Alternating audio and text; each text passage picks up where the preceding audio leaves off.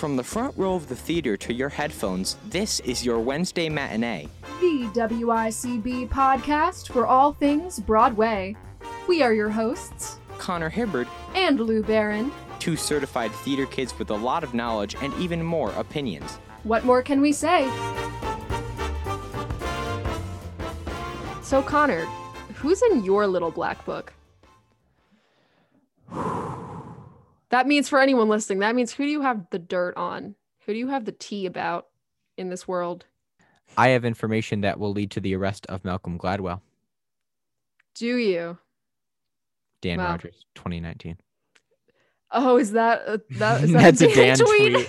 tweet. uh, oh, man. We're starting way out there on this tangent. Who's in your Little Black Book, Lou? Man, I I thought of that great question, and I'm not sure what my answer is. But we're not talking about that. We're talking we're about a different kind of Little Black Book, a, a musical. Concept album, in fact. Yeah, a concept and a album and a musical called Little Black Book. Little Black Book is a musical slash rock concert hybrid as sung by Heidi Fleiss and her pet macaws. Once a twenty-six-year-old Hollywood madam in the early nineties, Heidi now resides in the middle of the deserts of Nevada with forty parrots. Backed by three fierce backup singers playing all the supporting roles and an all-female rock band, we join Heidi as she muses on how she's been wronged by powerful and manipulative men in an industry based on the exploitation of women, and as she clamors to tell her side of a story distorted by the media. What a musical this is. Yes. What a musical. Um, yeah. It's it's it says it's a musical rock concert hybrid, and that it is. This is, it is. Uh, it has a pop rock, hard rock sensibilities, and wow, it, it is. I I listened to this on my drive. I was rocking in my car, jamming. Yeah, and that's really what this this concept album is. It is the rock concert. It's the songs, and there is plenty of this musical that is not on the album, so I cannot wait personally until there is a production of this live in person. I will be there. Yeah, I will we'll be the, totally we'll be the first one hundred percent in line. Be there getting tickets for it. I only had to listen to it once through, and the songs were already stuck in my head, which I think is such a great indicator of how good a musical is oftentimes. If the songs, if it's that kind of musical and the songs get stuck in your head immediately, there's there's just something about them that sticks, and it's good writing. And there, God, there are so many, so many songs that I could shout out on this album. There are so many bangers. Uh, the one that first caught my attention in terms of like lyrical musical brilliance was My Much, Much Older Man. I, it's hilarious. Mm-hmm. That it's is very so funny. funny. Just some of the one-liners are just killer. Uh, yeah, I that was a very funny song. I was actually laughing out loud. The one that, yeah. that caught my eye was Little Black Book, uh, the title song, sung by Mandy Gonzalez. It's the most listened to song on the album, on Spotify at least. And it it's my favorite song from the show. It is... Just it's it's a really good song. I don't really know how to describe it in technical terms. Yeah, I think there's a reason why it is the titular number. It's a great one. And yeah, I mean, the lineup of women on the album is absolutely incredible. It's mm-hmm. just so on point. You know, the songs are songs that you want to listen to, which I think is not always true of musicals and concept albums and things. Like, often I'll listen to a musical once through, love it, be satisfied, but never feel the need to go back and listen to it again. With these songs, I want to go back and listen to them oh, yeah. again, because they they get in your brain, they're earworms. It's a rock concert. They're rock songs. They're inspired, as as we will say, by some true, true rock and musical divas, and it comes across that way. Mm-hmm. It definitely one hundred ten percent does what it sets out to do. It's just because they're jams. I mean, it's not that they're not lyrically complex, and they don't, they give you things to think about, especially near the end of the show. But some of the more yeah. high energy numbers, I'm, I would just put on my regular playlist um, to just jam exactly. out to. We had a really great conversation with Billy we Reese, did. and you're going to hear it right now. And right now. And I do enjoy.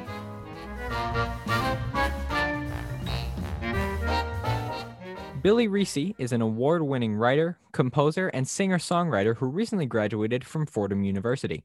In fact, when he was just a senior at Fordham, he wrote the music and lyrics to the hit off-Broadway show A Musical About Star Wars, slated to reopen after the shutdown.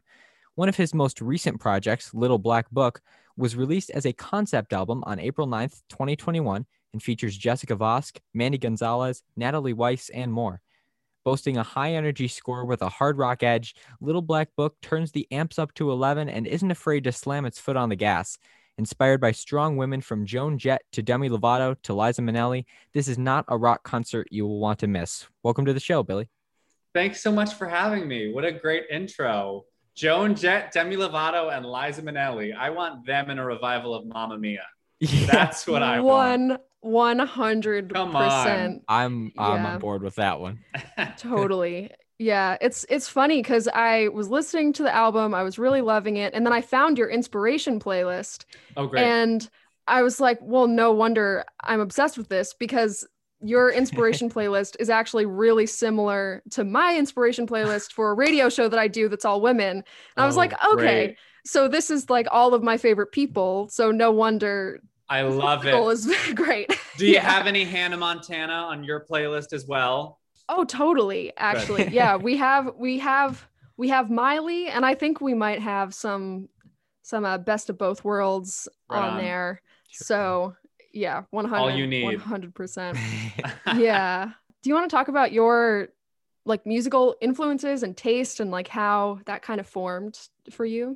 Oh, sure. Well, look, I'm a writer who is very inspired by genre and, you know, sort of what genre characters might sing in. You know, I, I sort of believe that a lot of new musical theater writers sort of forget that the music is as much a character as the lyrics are. So I sort of, you know, for a show like this, I was like, you know, Heidi Fleiss was this woman who represented, you know, female badassery in the early nineties. So it only makes sense for this score to feel like it was written by, you know, those sort of punk rock, you know, female legends. I wanted it to sound like songs that Heidi would have been, li- the real Heidi Fleiss would have been listening to on the radio. But, you know, I mean, it, it really depends, on, like I said, on the project. For me personally, I was really influenced by sort of musical theater writers who primarily uh, give voice to character as opposed to their own voice, you know, so writers like like Randy Newman or like Bill Finn was a big hero of mine, like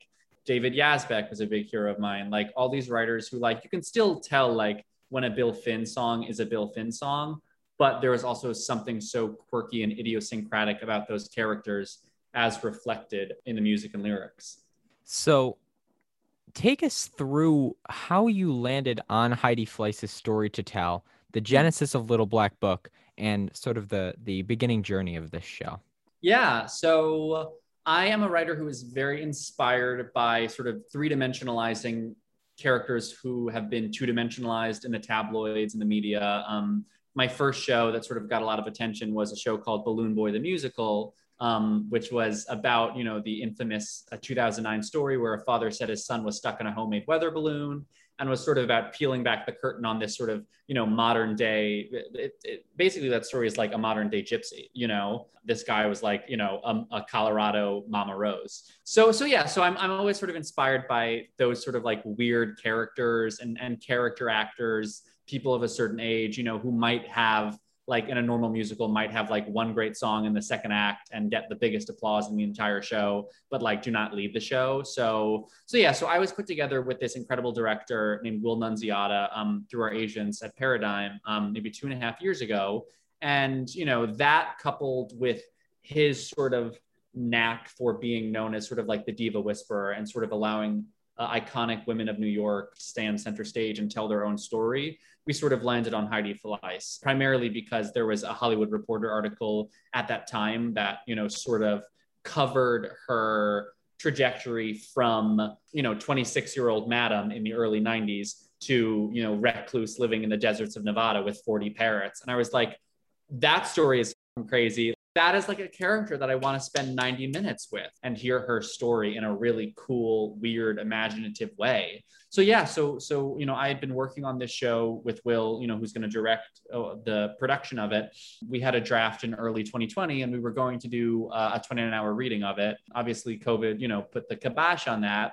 So we said, you know, look, everybody's sort of sitting at home right now. And since this show is structured as a one-woman rock concert as sung by Heidi Fleiss, the way into this show will be through the music. So we said, you know, let's just get eleven incredible, diverse, you know, uh, women of Broadway who each might represent a different shade, a different facet of Heidi Fleiss's journey and her life, and have them, you know, step in and sing this song, you know, sing these songs. So we, you know, we recorded the entire album from home, fourteen women, twelve musicians, all recorded remotely and then put together by our brilliant producer and sound engineer um, to make it sound like we were all in the studio together. And, you know, the, the thing that I really wanted to do with this project specifically was not make make sure that this didn't play as a cast album, right? We wanted it to feel like a concept album and make it the best sort of, you know, I didn't want dialogue. I didn't want like, you know, reprises or anything, because there is stuff in the show that is not reflected on this album. And similarly, there are things on this album that might not be reflected in the show. So I really just wanted this to just be like the, the kick-ass sort of intro to this world and this character that we have been developing and will continue to develop. Yeah. So what went into that decision specifically between like the cast album and the concept album? Because I think that's probably a decision that that writers have been making as they've been producing their stuff. Right. I definitely was inspired by sort of the great concept album, like the Andrew Lloyd Webber concept albums from the seventies, the Jesus Christ Superstar and the Evita, and, you know, like to, to a lesser extent, the more modern ones like Hadestown, or like you could even say like Be More Chill was kind of a concept album, mm-hmm. because even though it's a cast album, like it was a cast album for a production that nobody saw, you know? Um, right. So, so yeah, so I mean, those were sort of our, our templates, right? But specifically like Jesus Christ Superstar and Evita, you know, because I also think Heidi Fleiss is in many ways a sort of like Eva Perón-like figure, you know, she was sort of like shot down, you know, sort of came from close to nothing, you know, moved to the big city and uh, changed the world for a quick second in time, and then was shot down before anything else could really happen. So, and look, if you want to go there, I think there is a Christ-like element to that too. You know, I mean, sure. Yeah. You know, it's that sort of, like I said, you know, like somebody who was changing the world for a very quick time, who everybody was talking about, and then almost as quickly as they came onto the scene were, you know, completely obliterated. That's, that's a great point. It is, it's, it's a very, it, it's just this sliver of history that I myself wasn't familiar with before mm. I approached Little Black Book. And I'm so glad that this, this show shines a light on such a fascinating woman. Um, Thank you. Yeah. And speaking of that woman, you mentioned all the, the leading ladies on this album. What was your role in casting this? What was the process of casting this? And how did you decide who sings what song? I imagine that must have been a tough choice. That must have been yeah. fun too. Oh, well, I mean, I, I love casting so much. I really do. And, you know, I, I've been, you know, uh, putting together concerts and stuff in the city for, you know, since I was uh, a freshman in college. So I like, I'm, I just love the sort of emailing people and, you know, getting ten no's for every yes. But like, but for this, you know, I mean, I think we, we were really lucky to get a lot of our, you know, primarily a lot of our first choices. You know, we wanted women whose voices, not just voices, but like who they were to reflect the songs that they were singing. You know, like I think of a song like Enterprise, right? Which Orfeh sings, and she is like the biggest, baddest rocker on Broadway. I was like, there is nobody else who could make that song soar in the way that she did, right? And then you have like Alice Ripley singing Cage Song, you know, who was like always our first choice for that song, because she is somebody who represents this beautiful vulnerability. So yeah, I mean, a, a lot of the, the casting was just us sort of emailing people and saying, you know, like there is nobody else like we can see doing this song better. You know, I mean, obviously we were very lucky to have a small budget to work with and get people involved. But yeah, I, I, I like still am pinching myself about being able to work with some of these women. It really was the coolest, coolest way to spend quarantine. Yeah. So as the writer and recording this all in quarantine and everything, did you get to be there or whatever, be there virtually as the recording process was happening? Did you get mm-hmm. to give notes and, and things? And how did that all work? Yeah, it depended on on who was singing and like what process was best for them. I mean, that was something that we were also very cognizant of. We were like, you know, times are crazy. And like, if you don't have the emotional bandwidth, like right now to like be in a rehearsal room, like we will respect that, you know? So, so, you know, we would, we would have a Zoom with all these women beforehand and just sort of talk through the journey of the song and the, and the recording process, you know, Um, but for the most part, a lot of them, I was just sort of like, here's the song, like, let me know if you have any questions, like, good luck, send me what you have. And if I needed any changes, I would ask them for changes. But like ninety-eight percent of what people sent was like, what is on the album? I mean, it was a time consuming process, but like, I never got like a recording from, you know, someone and had to be like, can you record that whole thing again? I'm sorry, that was just awful. That's just a testament to how incredible these women were, you know. It really was that sort of, you know, quarantine miracle of everything just sort of coming together remotely um, in this way that is so distinctly twenty twenty-one. Speaking of twenty twenty-one, I guess, and back to twenty twenty, we've seen a lot of these cast albums and concept albums come out in the wake of the pandemic when, you know, people couldn't do live theater. Coming out of COVID, what do you see as the future of cast albums like this in the industry? Sort of opportunities do you see for um, emerging writers coming out of this of this period? Yeah, well, I think what this period has sort of shown is that people are really excited about the sort of transparency in the development of musicals. What it comes from is us being so hungry for new material, from concept albums to, you know, the TikTok musicals, right? Like, you know, the reason that the the, the Bridgerton girls are, you know, so wildly successful. I think that the best thing about what they did was like live streaming their writing sessions. I mean, I don't think I've ever seen a writer do that. And um, so I hope for the future that we maintain sort of this emphasis on being transparent about the creation of shows, because I also think there is something sort of uh, wildly elitist about just developing shows with a hundred people in a room, you know, who are just like super rich and like, you know, they're the people who get to see, you know, this show and fall in love with it first. And, you know, I think the last year has sort of, because there is so much content and so much like new, exciting, so many new, exciting voices being made, we are sort of opening the floodgates to the democratization of what the art form can be, right? And showing that it is possible for as many voices, sets of ears and audiences to to hear these shows in development as, as you know, the, the team might want, right? Like, I'm really grateful for this opportunity because, you know, people will be able to come to the first production of Little Black Book in a year and a half, two years, already knowing the songs, you know, and in that sense, it will feel like a real rock concert to them, right? Because you don't go to a rock concert without knowing any of the songs. Like, you're there and you like want to sing along, you know. And for someone like me, I grew up on Long Island, so I was like able to sort of come see shows every now and then, but I really grew up on cast albums, you know. And I would always, you know, uh, uh, learn these shows and listen to them before I saw them. So I think that sort of element of people being able to fall in love with new material before it even hits a stage is just so, so special. And it's it's new, but it's also not new, because cast albums have been around, you know, for for a long, long time. And right. Well, and look, I mean, with the concept album thing, I mean, you know, the Jesus Christ Superstar concept album sold millions of copies. Yeah. Like that was right. like a like truly successful album before it was anything else, you know. I think producers and theater makers are going to be a little more creative in the future about how shows get to Broadway, um, that there is not just one track to, to get there. Um, and that, you know, we should really be listening to, uh, you know, the, the people in power, the money people should be listening to what young people and what, you know, just normal audience members are listening to and loving. I couldn't agree more. Yeah. Mm. Yeah. I mean, you kind of hit the nail on the head of why we wanted to start doing this series in the first place. There yeah. you go. There you go. Yeah. Well, what, I mean, like, what have you guys been listening to as audience members? Like, what is it that like you want to be seeing when you go back to the theater?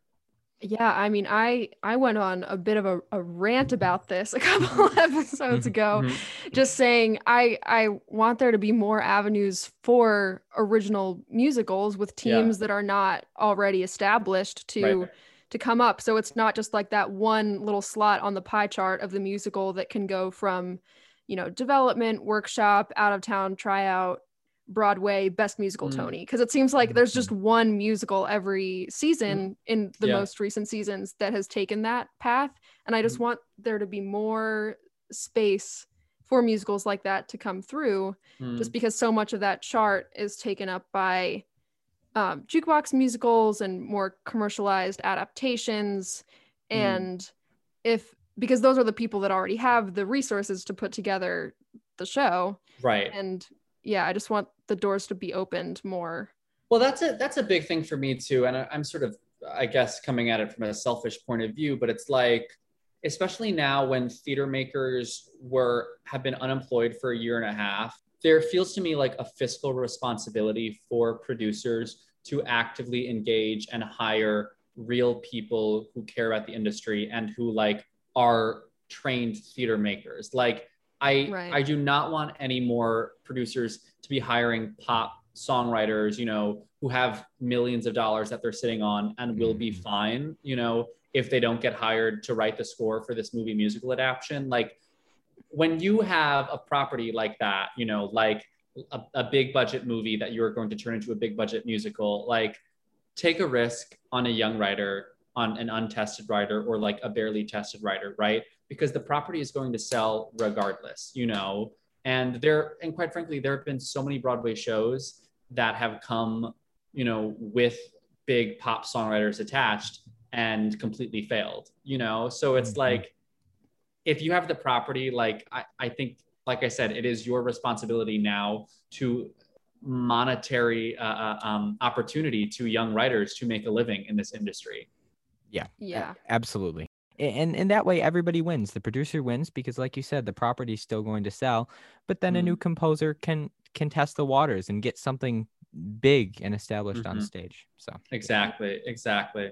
With theater, I'm just so tired of people using the Broadway industry as a stepping stone to, you know, film, T V, you know, fashion, a blue check, like what have you. Like I, as a theater maker, I'm interested in bettering the theater industry and pushing the form forward and making musicals that make a difference and change the game and, you know, being reverent to what Broadway is and, you know, hopeful for what Broadway can be. You know, I'm not in this just to get a blue check, right? And to like go to the Met Gala or whatever, like, you know, and what, whatever, it's fine if you are and you have, you know, if, if, if that works out for you, that's amazing. But like, especially now, the theater industry is hurting so much and, you know, it's going to take a lot of work to get it back up and running. And the people who are leading that charge need to be people who care about theater because it is theater.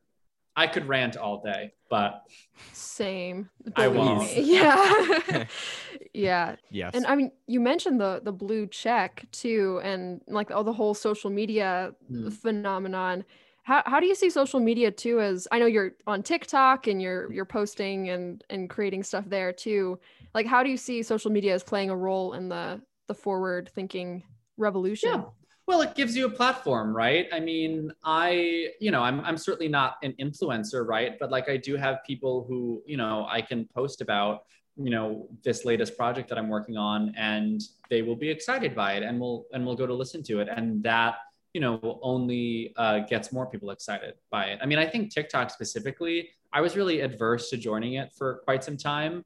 And, you know, I finally did. And I got like two million views in my first month, right? So it's like, I think the algorithm is so, it's the best algorithm for young unknown creators. It, it, it leads to democratization, right? Of creators, you know, and I wish that the industry reflected that, right?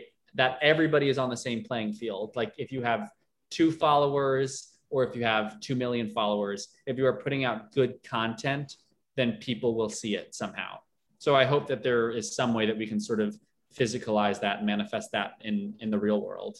I don't know how, but you know, I'm all for TikTok. It's annoying sometimes. It is the Wild West, but you know, when it's good, it's good. Yeah, no, absolutely.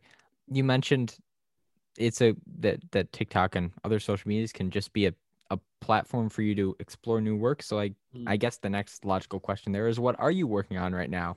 We've heard about uh, Foul Play, but is there anything you want to mention? Yeah, I mean, next up, I'm working on a, a couple a couple new pieces.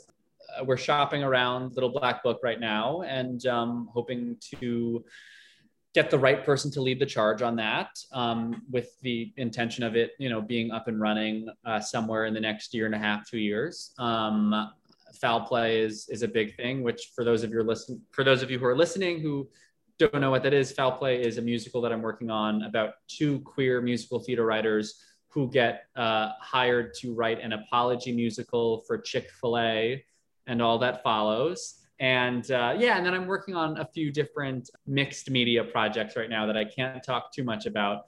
But, you know, I, I will say I, for all the pain and sadness and grief that the last year and a half has caused, I do feel very fortunate that I was able to sit down and focus on writing the pieces that I have long, you know, been wanting to and needing to write over the last year and a half. You know, I had the time and the freedom and sort of the the bandwidth to be able to do that. So I am, you know, coming out of uh, quarantine with a portfolio that I'm that I'm quite proud of. And, you know, Little Black Book was like a big a big part of that. But, you know, I've got two pilots and two screenplays that I've, you know, been shopping around, and, you know, obviously a couple theater pieces and an album that I'm really proud of, you know. Um, and, you know, I, that when I say stuff like that, I feel so bad because, like, you know, not everybody, you don't have to come out of quarantine, you know, with projects. But, like, for me, I am somebody who, like, I will have a mental breakdown if I don't have, you know, ten plates spinning at one time. So it was really nice to find those plates to be able to spin, I suppose, you know, and make it feel like something was happening.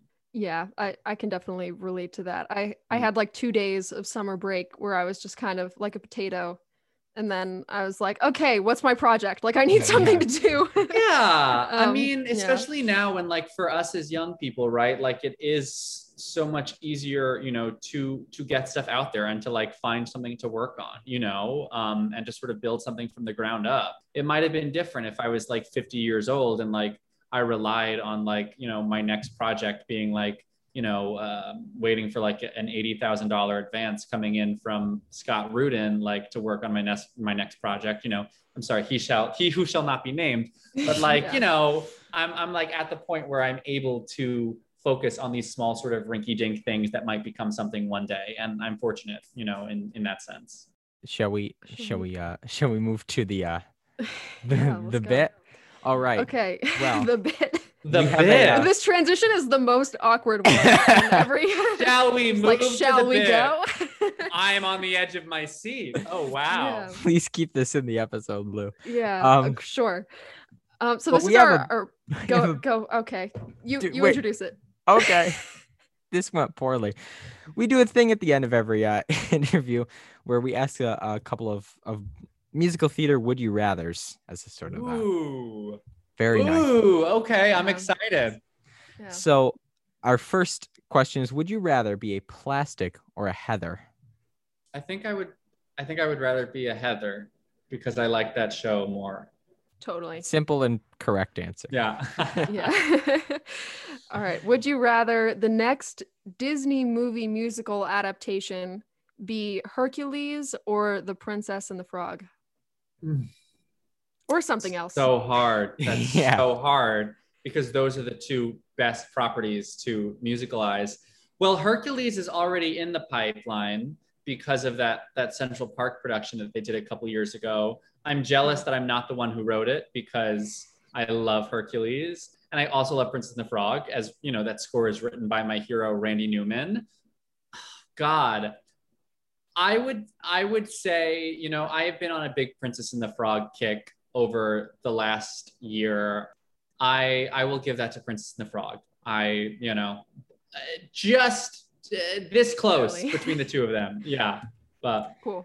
Well, well. Speaking of adaptations, would you rather compose the score for a movie adaptation musical or write the book for a jukebox musical?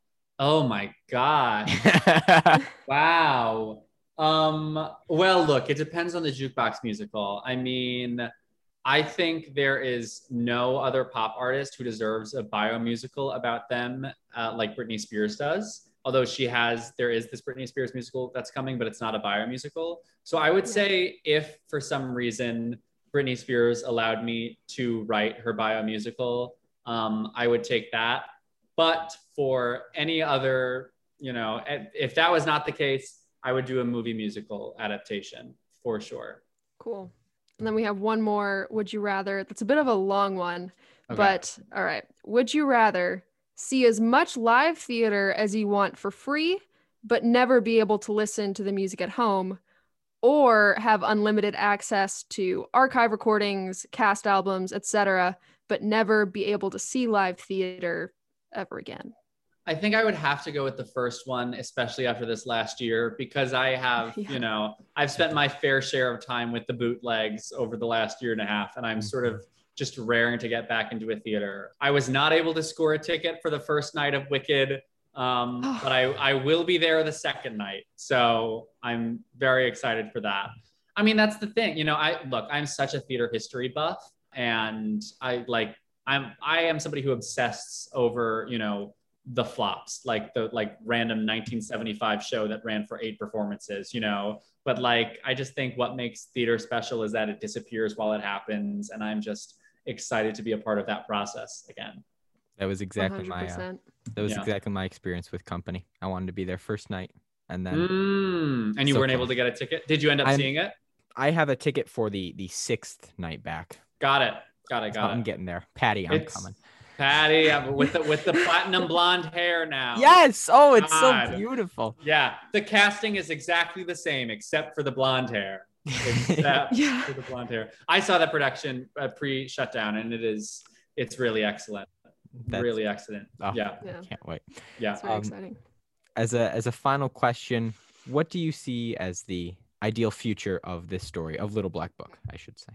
Well, I, I will say I'm really grateful that the real Heidi Fleiss is supportive of the show. And, um, you know, we have gotten to have some incredible conversations with her recently. And that, you know, this show is a celebration of a woman who I think was done wrong in the media, and, you know, who deserves uh, a spotlight shown on her and her story in the same way that Tanya Harding got with I, Tanya, or like, you know, all these sort of nineties villainesses, right? The Monica Lewinsky's and like the Lorena Bobbitt's and Marcia Clark, right? People who like, there was so much money to be made by piling onto them and, you know, creating a villain narrative around them. So, you know, I'm, I'm really glad that Heidi is supportive of that um, mission. And I would hope in the next year and a half, two years that, you know, me, the real Heidi Fleiss, and whatever badass actress of a certain age are at an opening night party clinking martinis together. And um, and I just hope as many people as possible get to witness this story. And it's a story about a phoenix rising from the ashes, and about somebody, you know, moving past the darkness and the things that people said about them and, you know, their really tortured past, uh, finding a beautiful future and and feeling hopeful and, and looking towards what is to come. And I think that is a story that right now we need more than ever. Absolutely. Mm-hmm. Could not have said it better. All Thank right. you so much for yeah, coming on this so show. Great. This was fantastic. I enjoyed every second of this. Oh, thank you so much for having me. Thanks for allowing me to rant uh, about oh, the yes. state of musical theater. one hundred percent. Yeah, we're we're all about we're here that for. here at your Wednesday Madness. I love it. I love it. Thank God. Yeah. Well, thank you so much for having me, guys. Yeah, yeah thank you thank so much. You.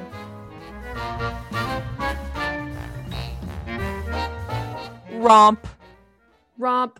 That was so good. That was we fantastic. We just had so much fun. And I'm going to have a really hard time cutting it. So if you want to listen to the whole thing, definitely go to our YouTube. Yes. I, I, I'm exhilarated right now. Seriously, that was a ton of fun. Billy, if you're listening, thanks for coming on the show. And uh, I love Balloon Boy so much. Um, I'm fascinated by the story. Yeah, no, I'm, I'm not kidding. When Connor saw your website and he saw Balloon Boy, he went, Balloon Boy? It's a musical about Balloon Boy, and it's very exciting. So I love Balloon uh, Boy. Yeah, and I love, love Little Black Book too. This is a great yeah. show, and um, yeah. I'm so glad we had an opportunity to talk about it. This was fun listening, fun discussing. I think mm-hmm. we found a kindred spirit in terms of Broadway ranting. Mm-hmm. So just an all-around wonderful time, truly. If what yeah, I romp. mean, what a romp. What a romp indeed. Yeah. Well, uh, well, Lou, I have some non-sympathetic news for you. Non-sympathetic news, like the song No Sympathy on the album Little Black Book? Unfortunately, this episode of the Matinee New Musical Series has closed after just one performance. But luckily, we'll be back next week with another interview spotlighting a great new work. If you, you listening right there, just can't wait that long for your Broadway radio fix, I know I can't. Then tune in to the Best of Broadway each and every Sunday morning from ten to noon on ninety-two W I C B. Listen on ninety-one point seven F M in Ithaca, New York, or stream from anywhere on W I C B dot org. And to hear the music we discussed in today's show, check out ninety-two W I C B on Spotify for a brand new playlist for this series. We'd also like to thank Epidemic Sound for our intro and outro music. If you are aware of a great new musical that we should feature on the show, be sure to send us an email at matinee at W I C B dot org. And for more content, be sure to follow us at W I C B Podcasts on Instagram. We'd love to hear from you.